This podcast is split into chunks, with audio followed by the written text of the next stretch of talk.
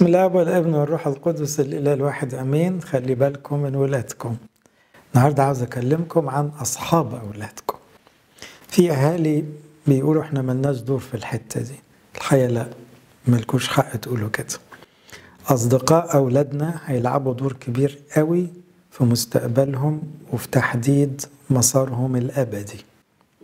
لو أصدقاء أولادك يعني ناس عاقلين روحيين معتدلين هياخدوا ولادك في سكة. ولو عيال أصحاب ولادك بنات أو أولاد بتوع الدنيا قوي ودماغهم راح في حتة غلط أنت كده سايب ابنك يتشبه بيهم. النهارده لازم نعترف إنه بعد 8 9 سنين دور الأصدقاء لا يقل خطورة عن دور الأهل والمدرسة والكنيسة. وساعات يكون هو الدور الأكثر تأثيرا. وممكن صديق في عشر سنين يلخبط دماغ ابنك أو صديقة تلخبط دماغ بنتك وتبقى تدفعي ثمن الكلام ده عشرات السنين بعد كده طب إيه دورنا؟ هل أنا لازم أقول لابني صاحب ده وما تصاحبش ده؟ لا هي بتبتدي بدري عن كده. وإحنا بنبرمج عيالنا وهم في أول خمس سنين دايما بشاور له على الحاجة الحلوة اللي في الناس وبحذره وبخوفه من الطباع الوحشة اللي في الناس. فيبقى الطفل عنده ميل طبيعي بيتكون يوم بعد يوم بيحب قوي الولاد اللي بيروحوا الكنيسة بانتظام. عشان ماما قالت كده من بدري ودايما تقول دول ولاد حلوين قوي. واللي بيحبوا الألحان واللي ما بيكذبوش أبدا واللي ما بيتخانقوش واللي ما بيضربوش بعض واللي شاطرين في المدرسة واللي دايما يسمعوا الكلام. أنا بشاور على الحاجات اللي تشد انتباه ابني. هم دول اللي عاوزهم يبقوا صحابي بحيث يقلق من الشخص اللي عكس كده. فطبعا مش هيميل ليه. يبقى وإحنا بنمجد المبادئ الحلوة. بساعد ابني إنه يتجه الاتجاه ده. هو يبقى فيه الطبع ده ولما يختار يختار عيال أصحابه من نفس الاتجاه من نفس الجو. لكن لما بسيب ابني يتصاحب ويتعرف وتكتر العلاقة وأنا بتفرج لا بتفرج إزاي؟ طيب افرض ابني ابتدى يتأثر بصديق في المدرسة أولى تانية تالتة ابتدائي أنا مش مرتاح للصديق ده. هنا بسرعة ببتدي أعمل إحلال هادي. ولاد عمامه ولاد خلانه نفس السن ودول أقرب ليه وأعقل أخليهم يتواجدوا أكتر. أركز معاه وأنا صاحبه أكتر لغاية ما اخلعه من الصداقة اللي داخله عليه. أبتدي أشاور له على ناس تانية في الفصل وفي الكنيسة وأزود العلاقة بيهم. أجيب العاقلين دول هم اللي يجوا البيت. عند الشخص اللي أنا قلقان منه ده أتجنب إنه يروح له البيت أو يجي عندنا البيت. يبقى أنا بعمل فلترة أول بأول من غير ما أقول له ده غلط وده صح لأنه هيدخل في سن عند على عشر سنين. لا أنا حر أختار أصحابي. يبقى من الأول بعلمه يختار أصحابه ولما بيدخل صديق مش مرتاح له ببتدي أحط حدود كده بشكل هادي حكيم بحيث أسحبه تاني في الاتجاهات السليمة. طبعا هنا مدارس الأحد بتلعب دور مهم لأنه لما يطلعوا الأطفال مصدقين بعض جوه الفصل وبيحبوا الخادم بتاعهم أو البنات يحبوا الخادمة بتاعتهم متربين في جو روحي دول أغلى أصدقاء. ودول ممكن يدوموا للعمر كله. ودول أصدقاء يمكن زي ما قال الكتاب يوجد صديق ألصق من الأخ. أحيانا الأصحاب دول يحموا ولادك. لما يبعد ما يسمعلكش يسمع لأصحابه اللي متربيين معاه اللي كانوا بيصلوا مع بعض ويطلعوا المؤتمر مع بعض. إذا هنا دور الأصدقاء لازم يشغلنا إحنا ككبار. لازم أركز في اختيار أصدقائي. صدقوني في أباء وأمهات عاقلين يختاروا حتى المدرسة مش الأغلى والأكبر والأكثر ثقافة. يختاروها من منظور مين المدرسة اللي هتجيب لي أصدقاء عاقلين عشان ابني ما يتلخبطش. لأنه الأهم من التعليم أحيانا يكون دور الأصدقاء في تشكيل الإنسان. تعرفين في عيال بتبقى بيوتها ملخبطة فطالعين عندهم عدوانية عندهم لسان ملخبط عندهم أفكار غريبة قوي عندهم إلحاد مبكر. أنا ليه أدخل ابني عرضة لكل الخبرات السيئة دي بدري؟ طب ما أنا أختار بقدر الإمكان الفيلد أو المجال اللي ياخد منه ناس عاقلين ما يتعرضش للناس المتعبين. موسى النبي لما طلع في القصر لقط كتير من جو القصر. أكيد ده مصادق فراعنة يعني. فطلع عنده حتة الكبرياء في الأول وحتة الثقة الزيادة بالنفس بطريقة مش سليمة كان ناقصه تواضع مفيش تواضع في تربية الفراعنة. ف لكن ربنا عشان يعدل المسار فصلوا خالص وفطموا عن الحياة الأولى وخدوا راعي أغنام وبرمجوا برمجة جديدة وتعلم التواضع وبقى أصدقاء وشوية الغنم وشوية الرعاة. في الآخر طلع لنا قديس عظيم. لكن البرمجة الأولى رغم أنه أمه كانت حاطة في بذرة إيمان حلوة لكن واضح أنه جو الفراعنة أثر على تفكيره وعشان كده فشل في الجولة الأولى. مثل مشهور قوي عندنا في الكتاب رحبعام ابن سليمان الحكيم يطلع غشيم. حاجة غريبة جدا. ده سليمان ده علم الأجيال الحكمة وقايل كلام حلو في الأمثال وفي الجامعة طب ليه بقى يطلع ابنه بالسذاجة دي أو بالغشم ده ده بسبب أصدقائه. كلكم عارفين لما رحبعام قعد على الكرسي جم الشيوخ الأفاضل الناس الكبار قالوا له أبوك كان شديد على الناس وأنت داخل جديد خف شوية. حكمة. أصحابه بقى اللي هم من جيله وعيال صغيرين واضح إن هم بيكلموا لغة ما فيهاش خبرة وما فيهاش إحساس بالآخر وما قالوا له لا لا ده أنت تخوفهم. الناس دي لازم تخاف. فسخنوه وخد الكلام زي ما هو وقالوا الحقيقة مشورة الأصدقاء قسمت المملكة وفضلت المملكة مقسومة لغاية زمن المسيح بسبب مشورة الأصدقاء. فسليمان أخطأ خطية كبيرة إنه ما كانش مركز مع رحبعام في تربيته وما كانش موعي إنه الكبار خبرة. برضو حكمة لازم نسمع لهم. مش أي واحد يقول لك حاجة تمشي وراه. الدرس البسيط ده سليمان ما قالوش لرحبعام فرحبعام بعد ما أبوه مشي هو ادى دماغه لأصدقائه. وطبعا ما ما أكثر الشباب اللي ضاعوا بسبب الأصدقاء. ما نقدرش نعفي نفسنا كآباء وأمهات ونقول وإحنا كان دورنا إيه؟ لا ده دورنا من بدري. نخليهم يفكروا صح عشان يختاروا أصحاب صح ونتدخل مع الأصدقاء المبكرين لما يكون في عيوب واضحة قدامنا. ما استناش وأقول معلش دول عيال لا مش عيال.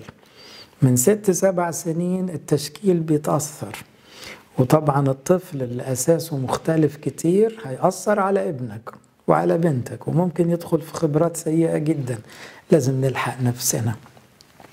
كمان لما نكون إحنا كبار لينا أصدقاء روحيين. تصوروا بقى أن أب وأم عندهم كذا خادم وخادمة أصدقائهم ببيوتهم فالعيال طالعة في الجو الروحاني ده. ده شكل جميل بقى. يبقى الكبار أصدقاء وأصدقاء روحيين وعاقلين وعيالهم كمان متربين يوم ما بنتجمع بنصلي قبل الأكل. بنقول فلان حفظ لحن تعالوا نسمعه.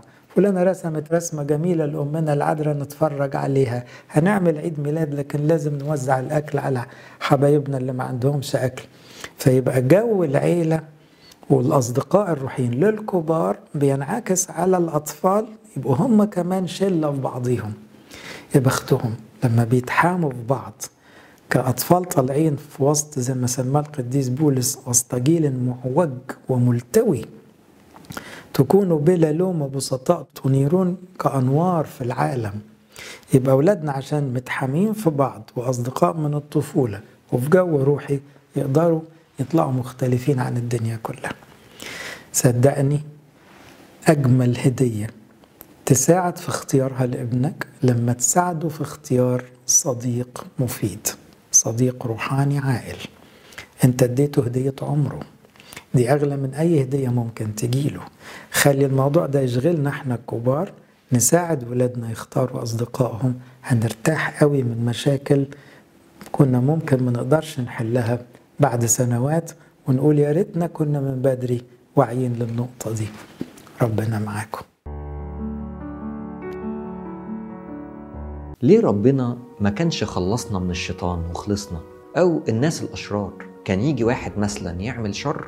تقوم إيديه تقف أو يقع ميت. كان ربنا يمنع الشر ده خالص ويسيب الخير بس اللي شغال.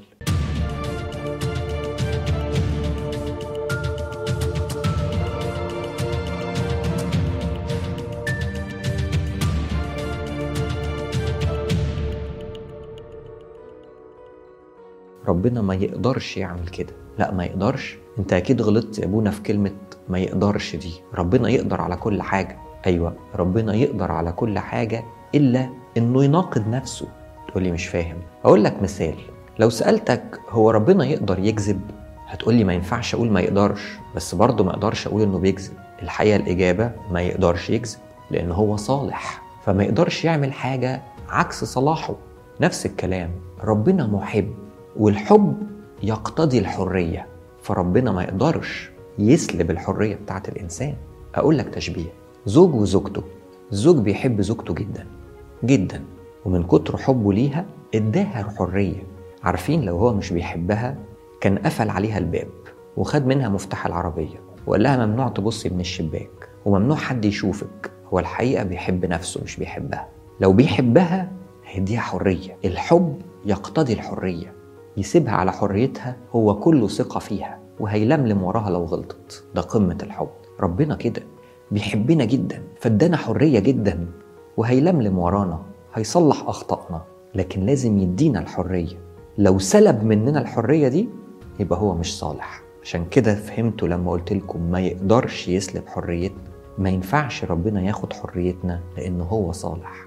عشان كده إحنا بنقول في القداس آية جميلة أو صلوة جميلة. نقول له يا رب بديك حريتي وبكتب أعمالي حسب وصاياك. أنا اللي بديك حريتي. ممكن لكن إن ربنا ياخد مننا حريتنا لا. ده مكتوب في إنجيل مرقس آية غريبة. سيد المسيح دخل مدينة يعمل فيها معجزات لكن اتقال لم يقدر أن يفعل ولا آية واحدة عشان قلة إيمانهم. لم يقدر؟ آه لم يقدر. ما يقدرش يكسر حريتهم. هوذا أنا واقف على الباب أقرع. إذا فتح أحد. فربنا ساب الشيطان لحريته وساب آدم ياكل من الشجرة وساب حواء تسمع للشيطان وبيسيبنا كل يوم نعمل اللي في بالنا وهو يحذر ينذر يلملم ورانا يخلي الأمور تعمل للخير لأنه هو صالح. لكن يمنعنا؟ لا لأنه سايب الإنسان لحريته.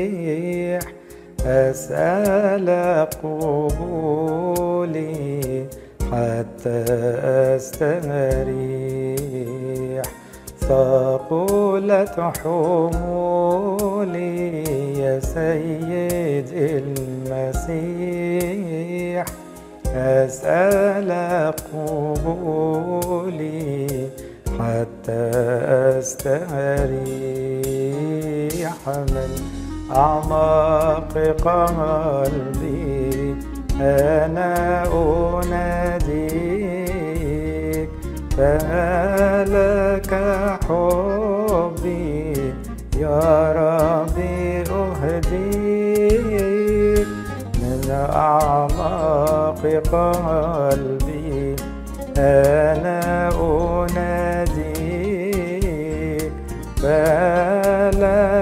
فلك حبي يا ربي أهديك لا أكف لحظة عن البكاء. أبلل فراشي في كل مساء. لا أكف لحظة عن البكاء أبلل فراشي في كل مساء من أعماق قلبي أنا أناديك فلك حبي يا ربي أهديك من أعماق قلبي. أنا أناديك فلك حبي. يا ربي أهديك أسرق بنورك. في فجر جديد اغسلني بدمك واجعلني سعيد. أسرق بنورك في فجر جديد اغسلني بدمك واجعلني سعيد من أعماق قلبي أنا أناديك فلك حبي يا ربي أهديك من أعماق قلبي أنا فلك حبي يا ربي أهديك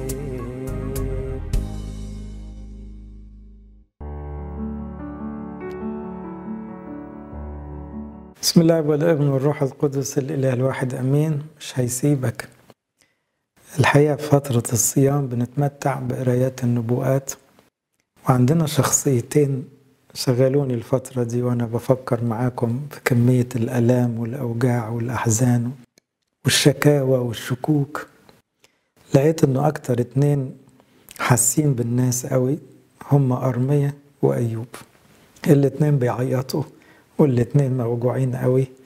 وإن كان ده موجوع الشعب اللي داخل على خراب وسبي وموت بمئات الآلاف والتاني موجوع جدا على ولاده على ماله على حاله على صحته. بس الاتنين مدينها بكاء وعويل. وعندنا مراسي أرمية بتقابلنا وعندنا بقى حوار أيوب ده شغلنا طول الصيام. أنا هحاول أتخيل حوار بين اتنين يعني بيتبادلوا النواح والشكوى. أنا الوعظة دي مش هتطلعوا منها بحاجات كتيرة. قد ما هي هتقول لنا بس إنه رجال الله.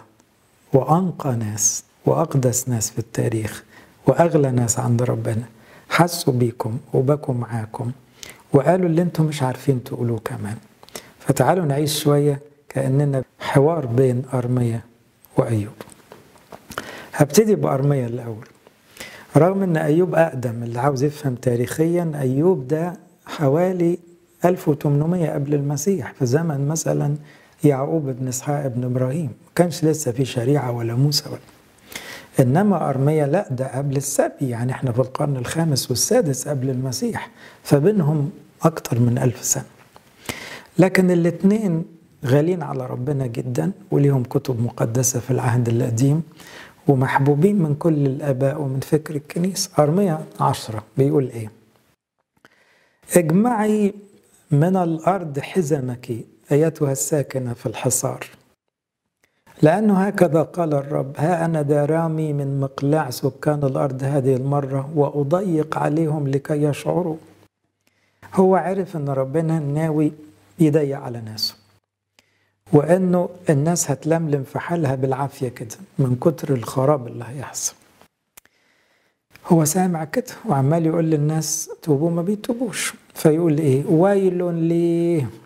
هو يا عيني اللي جه عليه بقى. يعني يا ويلي طب يا حبيبي انت لوحدك ماشي مع ربنا ولا ليك ولا لا عليك؟ وانت مش قادر مش قادر يشوف كل الناس هتتوجع الوجع ده كله ويسكت. ويل لي من أجل سحقي ضربتي عديمة الشفاء. ودي لسه سامعها من حد قال لي أنا ضربتي دي ضربة دي ملهاش حل. اللي راح مني ده مش ممكن يتعوض مهما حصل.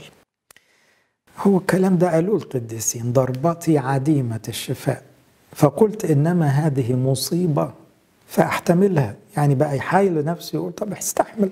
مصيبة زي أي مصيبة. استحمل يا أرمية. خيمتي خربت. كل أطنابي قطعت. يعني إيه؟ الخيمة خربانة والأطناب اللي هي اللي كانت بتشد الخيمة اتقطعت كلها يعني البيت خرب. بنية خرجوا عني وليسوا. راحوا ما رجعوش زي أيوب. عيالي راحوا ما رجعوش ليس من يبسط بعد خيمتي ويقيم شققي. يعني خلاص مش هتقوم تاني الحكاية. فين إحساس المرارة بتاع إن السعادة راحت مش هترجع؟ وإن الناس اللي راحت دي مش هترجع؟ وإن الخراب ده أصعب كتير من أن يحتمله إنسان؟ طب ده أرمية. بيتكلم بالروح القدس. الروح القدس نطق واحد من أغلى الناس عند ربنا بمشاعرنا بأوجعنا فقال ويل لي من أجل سحقي يعني أنا ربنا سحقني كده. وضربتي عديمة الشفاء وقلت طيب خلاص مصيبة استحملها مش قادر استحملها. إذا أحبائي ساعات تبقى في خسائر فعلا مهما قلنا للناس. صدقوني لازم نسكت لأن الكلام ما يريحش. مش ممكن وجع أم فقدت ابنها أو زوجة فقدت زوجها ولا حد خسر كل حبايبه. مش ممكن تعرف تقول كلام يريح يعني. فهنا بيقول قلت واحد بيحاول نفسه إنما هذه مصيبة فأحتملها. لكن أي واحد مجرب زي كده بيبقى عنده أسئلة مش راضيه تطلع من دماغه. وجعان وما حدش فينا بيعرف يجاوبه.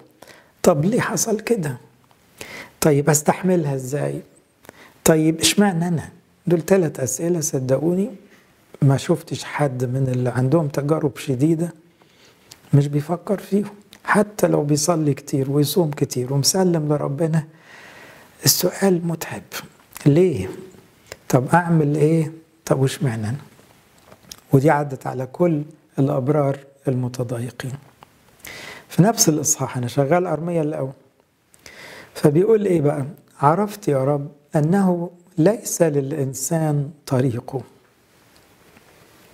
يعني الإنسان ما يفهمش سكته. الواحد فينا ما يقدرش يجاوب على نفسه.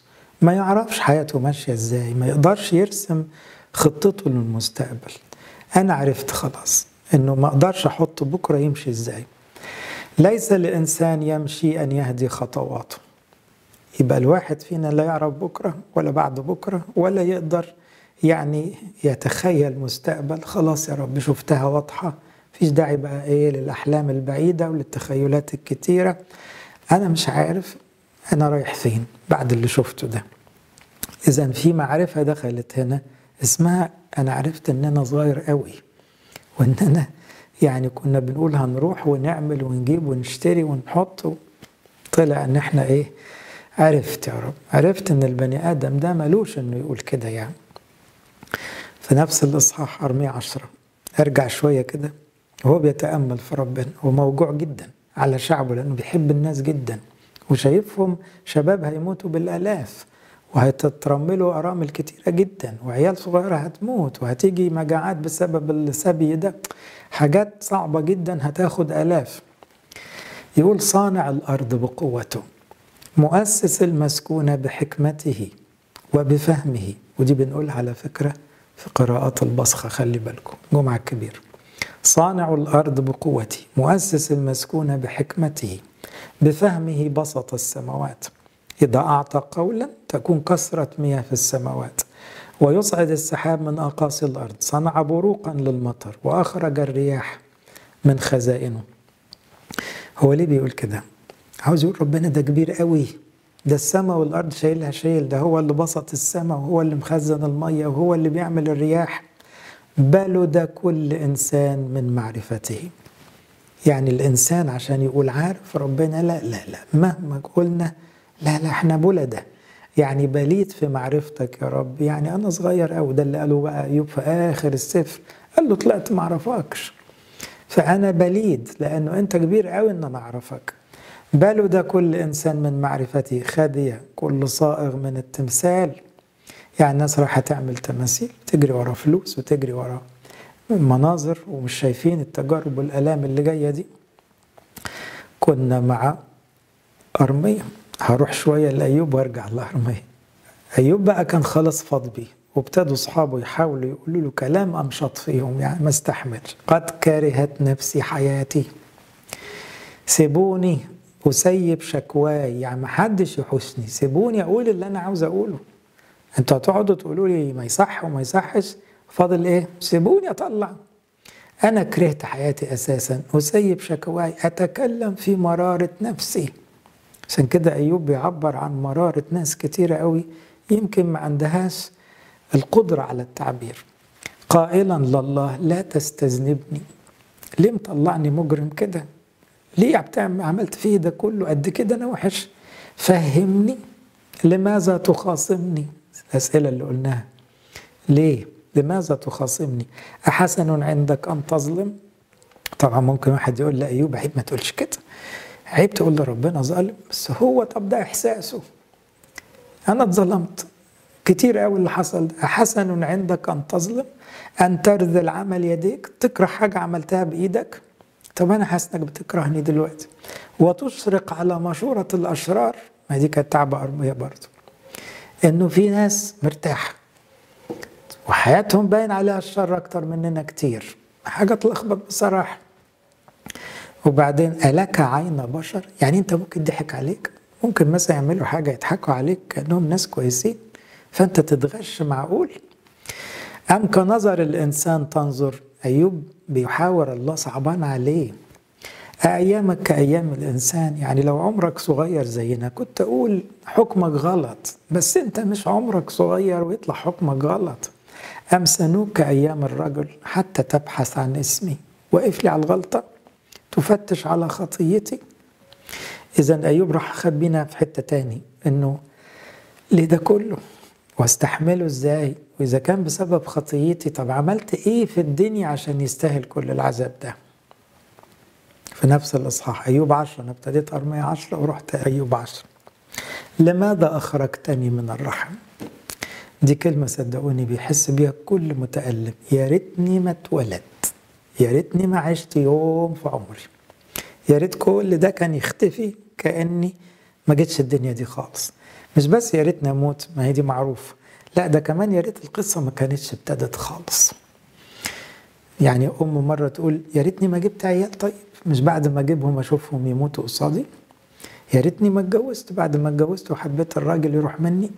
كلام صعب. لماذا أخرجتني من الرحم؟ كنت قد أسلمت الروح ولم تراني عين. كان من سكات كده وأنا في بطن أمي كنت مت وخلصت. كنت كأني لم أكن. فأقاد من الرحم إلى القبر. ده بيتمنى لو الزمن يرجع وتبقى القصة كده. يعني إيه؟ بسقط في بطن أم وخلاص. أليست أيامي قليلة؟ أترك كف عني فأتبلج قليلا. يعني إيه؟ كفاية. كف عني. عاوز أرتاح عاوز أخد نفسي. أو خدني. عاوز أرتاح بأي طريقة لكن مش قادر أعيش في الجو ده. طيب نروح لأرمية. هما بيتبادلوا بالمراسي والبكاء.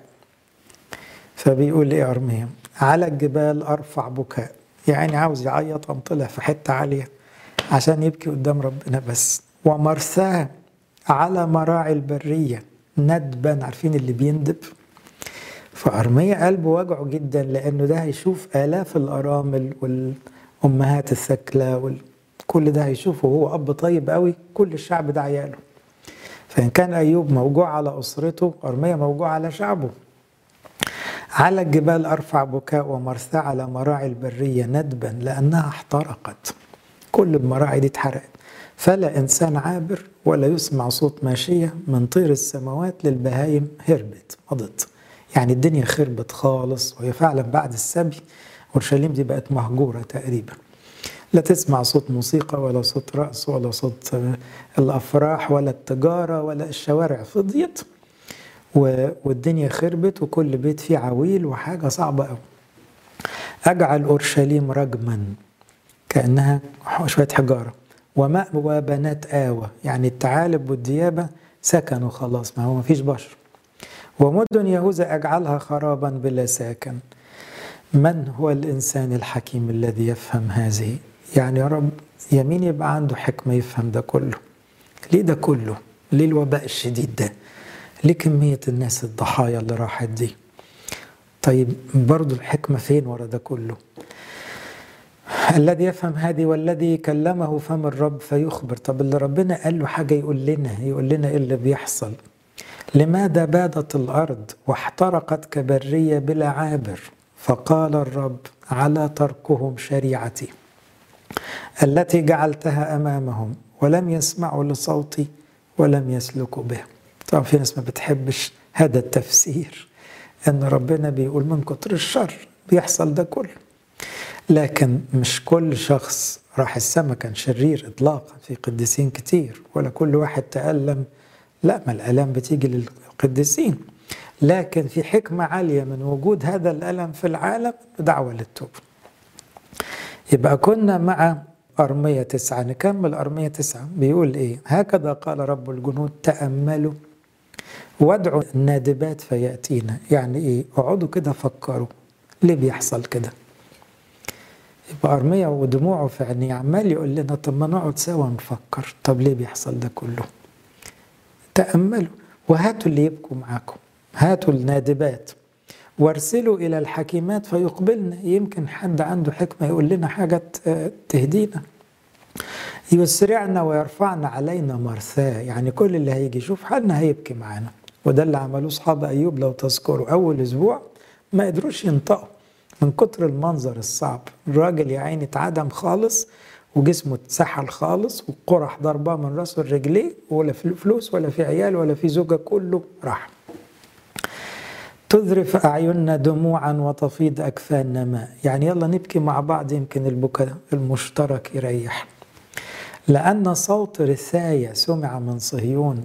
كنيسة لازم تبكي على أولادها. كنيسة لازم تشارك كل الناس الدموع.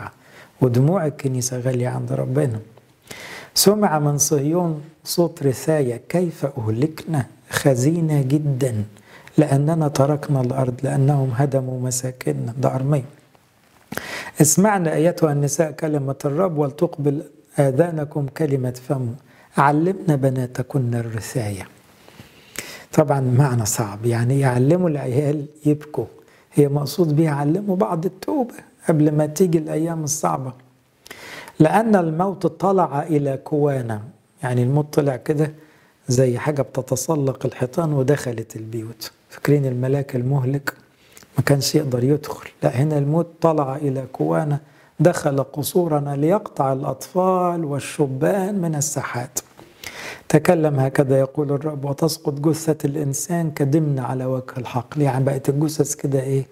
كترت قوي ما حدش باصص لها.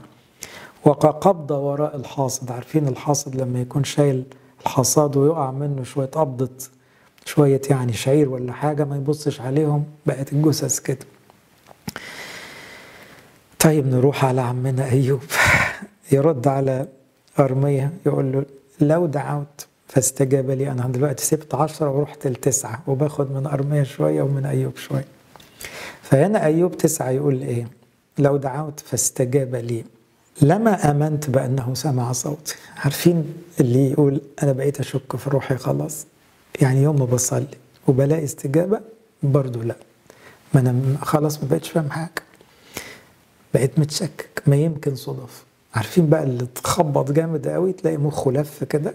فبيقول حتى لو سمع لي أنا ما بقتش مصدق. لما آمنت أنه سمع صوتي. ذاك الذي يسحقني. ما هو بعد ما سحقني ما بقتش قادر خلاص أثق. بالعاصفة ويكثر جروحي بلا سبب. لا يدعني آخذ نفسي. تعبير فظيع. لما تيجي ربنا يحمي الكل تجارب ورا بعض مش مخليني آخد نفسي مش ملاحق ولكن يشبعني مرائر.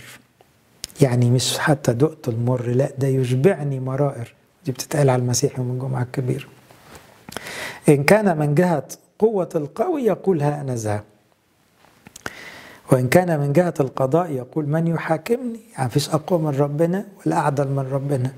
وإن تبررت يحكم علي فمي وإن كنت كاملا يستذنبني. يعني أنا هروح فين فيك؟ أنت قوي جدا وقاضي عادل جدا. أنا كده كده ضعيف وحش طب هقف قدامك إزاي؟ عاوزني كويس مش عارف أبقى كويس. خلاص. ده أيوب في لحظات اليأس كان بيعبر عن وجعه. أنا الحقيقة مش بقول حاجة أكتر من إن أنا بحاول أترجم مشاعر. عدت على قديسين كبار وبتعدي على ناس منكم. يمكن نتعذب بعضينا يمكن نبكي مع بعضينا يمكن نحس إنه إحنا مش لوحدنا في الوجع ده. إن قلت ما زلنا أيوب تسعة. أنسى كربتي. يعني إيه؟ حاولت أنسى حاولت أطلب يقولوا لي انسى. أطلق وجهي واتبلج يعني قال يعني هبتسم وأحاول أنسى. وأريح نفسي. أخاف من كل أوجاعي. عالما أنك لا تبرئني. لا ما أنا بقيت بخاف. أنا خايف منك. أنا مش عارف الضربة الجاية إمتى. أنا مستذنب. أنا كده كده بقيت وحش قدامك ومش عارف المرة الجاية العلقة جاية إزاي. فلماذا أتعب عبثا؟ دي مشاعر عند بعض الناس. واضح إنه ربنا شايفني وحش. فمهما عملت هفضل وحش. ولو اغتسلت في السلك ونظفت يدي بالأشنان الأشنان اللي هي زي الكحوليات اللي بنقعد نغسل فيها ايدينا دي. فإنك في النقع تغمسني تنقعني كده حتى تكرهني ثيابي. طبعا كلام صعب بس ده إحساس أيوب تجاه ربنا. أنت بتثبت عليا التهمة. أنت عاوزني خلاص أكره نفسي طب أعمل إيه أكتر من اللي أنا فيه ده؟ أروح لارميه لماذا نحن جلوس؟ اجتمعوا فلندخل للمدن الحصينة ونصمت هناك. لأن الرب إلهنا قد أصمتنا. بعد فترة وجع شديد وشكوى الواحد ساعات مع الآلام الشديدة بيتخرس خالص مش قادر يتكلم خالص مش عاوز يشوف حد مش عاوز يتكلم خالص. فربنا أصمتنا يعني إيه؟ ما هو المخ ما بيسكتش لكن خلاص اللسان ملوش نفس لا يشكي ولا يحكي ولا يبكي لأنه كله مش جايب نتيجة. الرب إلهنا قد أصمتنا وأسقانا ماء العلقم لأننا قد أخطأنا إلى الرب. في لحظة تاني الواحد بيقول أيوة طب ما أنا وحش فعلا. أنا ما أقدرش أقول له رب أنت غلطان. لأن أنا وحش. انتظرنا السلام ولم يكن خير. يعني تعشمت يا رب تعشمت إن الموضوع يخلص وتعشمت إن فلان يخف. ما لقيتش العشم ده. وزمان الشفاء انتظرناه وإذا رعب. من أصعب الأمور على أولاد ربنا لما يبقى في توقعات معينة ويحصل عكسها بشكل صعب. أكيد دي ربنا يحمينا بتبقى صعبة على الناس وبتبلبل الإيمان والرجاء وتهز الثقة في ربنا. أرمية يبكي بحرارة ويقول إيه؟ إحنا في أرمية 80 من مفرج عني الحزن؟ يعني يمين يطلع الحزن ده من قلبي. قلبي في سقيم قلبي اللي وجعني دلوقتي هو ده صوت استغاثة بنت شعبي من أرض بعيدة. عارف اللي سامع حد بيبكي بحرقة وهو مش قادر يساعده؟ صوت استغاثة بنت شعبي لعل الرب ليس في صهيون هو ربنا سابنا ولا إيه؟ أو ملكها ليس فيها هو ربنا تخلى عن شعبه ولا إيه؟ لماذا أغاظوني بمنحوتاتهم؟ يطلعوا بقى الملحدين. يعني يضحكوا علينا ويتريقوا علينا يا رب. كده نوصل للشك ده. طيب ما زلت مع أيوب أروح لأيوب. يقول إيه أيوب؟ يداك كونتاني وصنعتاني كلي جميعا. أفتبتلعني؟ يعني عاملني على إيدك. المفروض عملت حاجة تحبها. تقوم في الآخر تفرمها كده. اذكر أنك جبلتني كالطين. أفتعيدني إلى التراب؟ طب عملتني ليه لو آخرتها صعبة كده؟ ألم تصبني كاللبن وخسرتني كالجبن قاعد يخطخط فيها عشان زي حتة جبنة كده. فهو قال له أنت اللي عاملني على إيديك. فأنا كنت واثق إنك بتحبني دلوقتي مش واثق في حاجة. كسوتني جلدا ولحما نسكتني عظام وعصب منحتني حياة ورحمة حفظت عنايتك روحي لكنك كتمت هذه في قلبك. علمت أن هذا عندك. إن أخطأت تلاحظني ولا تبرئني من اسمي.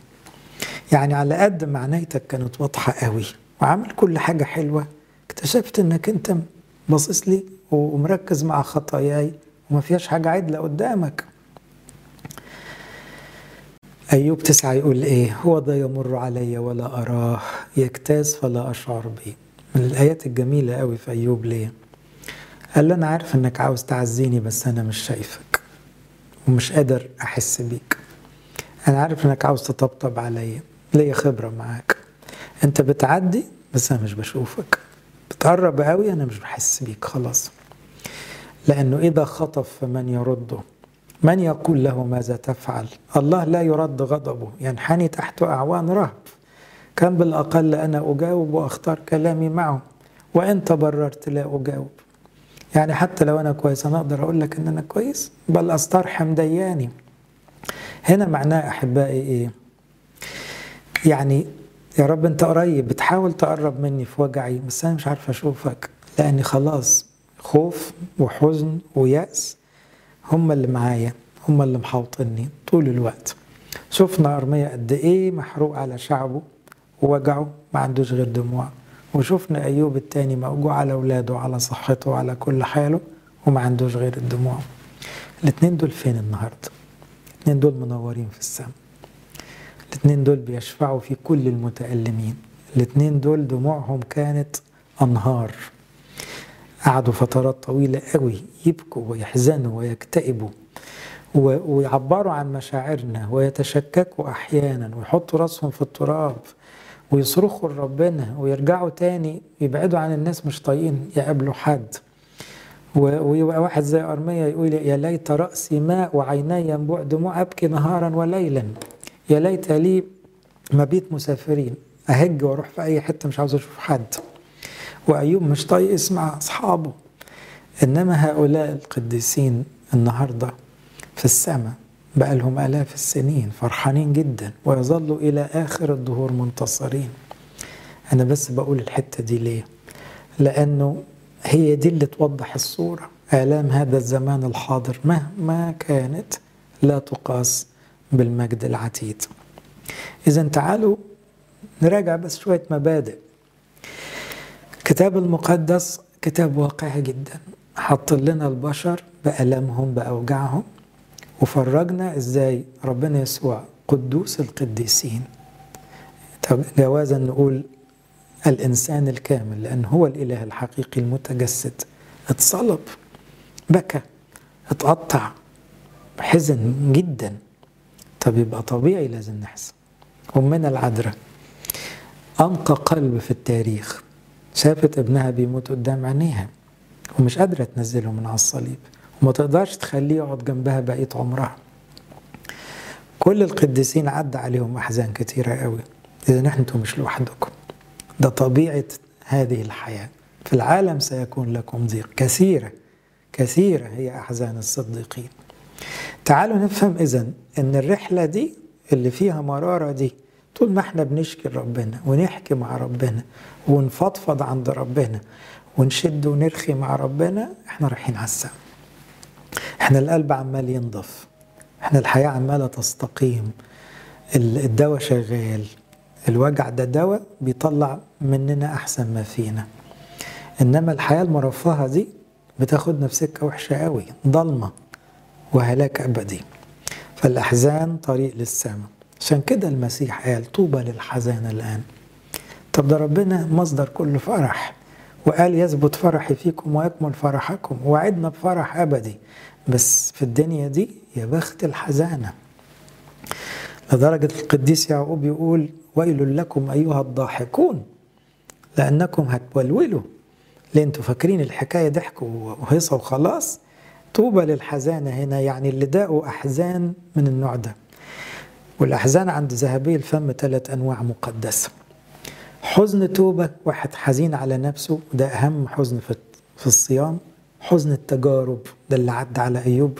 حزن المسؤولية والخدمة ده بتاع أرمية تاني حزن التوبة طول ما أنت حزين على خطاياك وبتبكي دي حاجة جميلة جدا. دي أجمل لحظات في العمر. حزن التجارب لما تحطها قدام ربنا بالآلام والخسائر والفراق وال... وحزن المسؤولية عن الناس بتضيع. زي بتاعت أرمية وهو حزين على شعبه اللي بيبعد عن ربنا. طوبى للحزانة. يتعزون هنا وإلى الأبد. القلب على فكرة بيحس بتعزية الروح القدس في الثلاثة دول. حتى لو الدموع سخنة والوجع لسه جوه في لمسات إلهية ما يعرفش حد يشرحها. كل واحد فيكم هيدوقها لوحده. كمان خلينا نطلع باستنتاج. لا أرمية بشر ريحوه ولا أيوب بشر ريحوه. فبلاش تعشموا أن البشر هيشيلوا المشكلة أو هيريحوا. في ناس طيبة عاوزة إيه؟ تطبطب كتر خيرهم لكن مش هيعملوا كتير. محدش هيحس بالوجع زي صاحبه. واللي بيزود في الكلام بيتعب لأنه أسهل حاجة إن التعبان يقول له ما أنت مش حاسس. ما الكلام سهل. ما أنا ممكن أقول الكلام ده. فهنا العزاء عند البشر ده خلي بالكم ما تضيعوش وقتكم أيها الحزانة في انتظار بشر معزين. هيبقوا إيه؟ معزون متعبون أو أطباء بطلون ودي تعبيرات أيوب. الوحيد المعزي اللي قال أنا هو معزيكم وكما تعزي الأم ابنها أنا أعزيكم. يبقى حضن ربنا بيعزي وقفة الصلاة بتعزي دموع الصلاة بتعزي. الخلوات ممكن تعزي. لكن الكلام مع بشر ده مش هيجيب نتيجة كتير. كالصمت مفيد. البرطمة الكتير مش دايما أفيد حاجة. أرميا بيقول لأنك أصمتنا. أصمتنا يعني خلتنا ندخل في صمت مقدس. لأنه لما يسكت لسانك قلبك بيتكلم. وربنا سامع القلب أكتر من اللسان. وأحيانا لما اللسان يصمت القلب يبتدي يستوعب اللي حصل ويفهم إرادة الله ويتقبل تعزية الله والسماء تقرب منه قوي ويجهز إنه يروح للسماء. فالصمت ضرورة هنا. في هذا الزمان الرديء يصمت العاقل دي كلمة عموس النبي لأنه زمان رديء. كلام الكتير ده معناه أن الناس لا دريانة بألام ولا جربت الأحزان الشديدة فلسه الناس بتجري وتتكلم كتير. لكن الصامتين لابد أن يحترموا جدا لأن دول جواهم وجع شديد قوي لكن عارفين يظل الحوار داخلي بين الإنسان وبين ربنا. وده ممكن يعمل كتير قوي في التعزية وفي التأثير بعد كده. حط كل مشاعرك في الصلاة أيا كان اللي هيطلع منك. أديكوا شفتوا إنه ارميا بيشكي ويحكي وبعدين يعتذر وبعدين يرجع يقول ليه والتاني أيوب. يخبط في الكلام وبعدين يقول طب ما أنا وحش وهو معاه حق ماشي ماشي طلع كله خلاص. كل اللي يعدي عليك يعني ادلقوا كده في الصلاة بس تبقى لوحدك بقدر الإمكان. الخبر الأساسي في كل كتابات الإنجيل إن ده آخرته إيه؟ أبدية. مش آخرته راحة أرضية لا. كان لنا رجاء في هذه الحياة فقط نحن إيه أشقى جميع الناس. لا لا. إحنا عنينا مش في الدنيا دي. مش هي دي اللي هت هتطيب خاطرنا وتريحنا. ما إحنا عارفين آخرتها لا. إحنا مستنين السماء فهنا وعد الأبدية هو اللي فيه يمسح الله كل دمعة من عيونكم. هناك بقى مش هنا. هنا الدموع تكمل. لكن في السماء ما فيش دموع خلاص. تتوقف الدموع بمعنى العزاء الأبدي يدخل والنعيم الأبدي يدخل. إذا إحنا مش هنفهم كتير مش هنقدر نلاقي إجابات كافية لأسئلة كتيرة لكن في أسرار داخلية هتحصل في تنقية للقلب هتحصل في قرب من ربنا هيحصل كنتيجة لكل ده. حتى لو فترة تباعد فترة رفض وفترة غضب كل ده جزء من خطة ربنا إنه يلملم عياله في حضنه وما يسيبش واحد يقع منه لأنه عاوز كل ولاده في حضنه إلى الأبد. أختم بالكلمات الجميلة اللي موجودة في سفر أيوب وإن كان قالها صديق أيوب بس الحكمة حلوة. قال هو ذا طوبى لرجل يؤدب الله فلا ترفض تأديب القدير لأنه هو يجرح ويعصب يسحق ويداه تشفيان في ست شدايد ينجيك في سبع شدايد لا يمسك سوء. في الجوع يفديك من الموت وفي الحرب من حد السيف. مجدا للثالوث الأقدس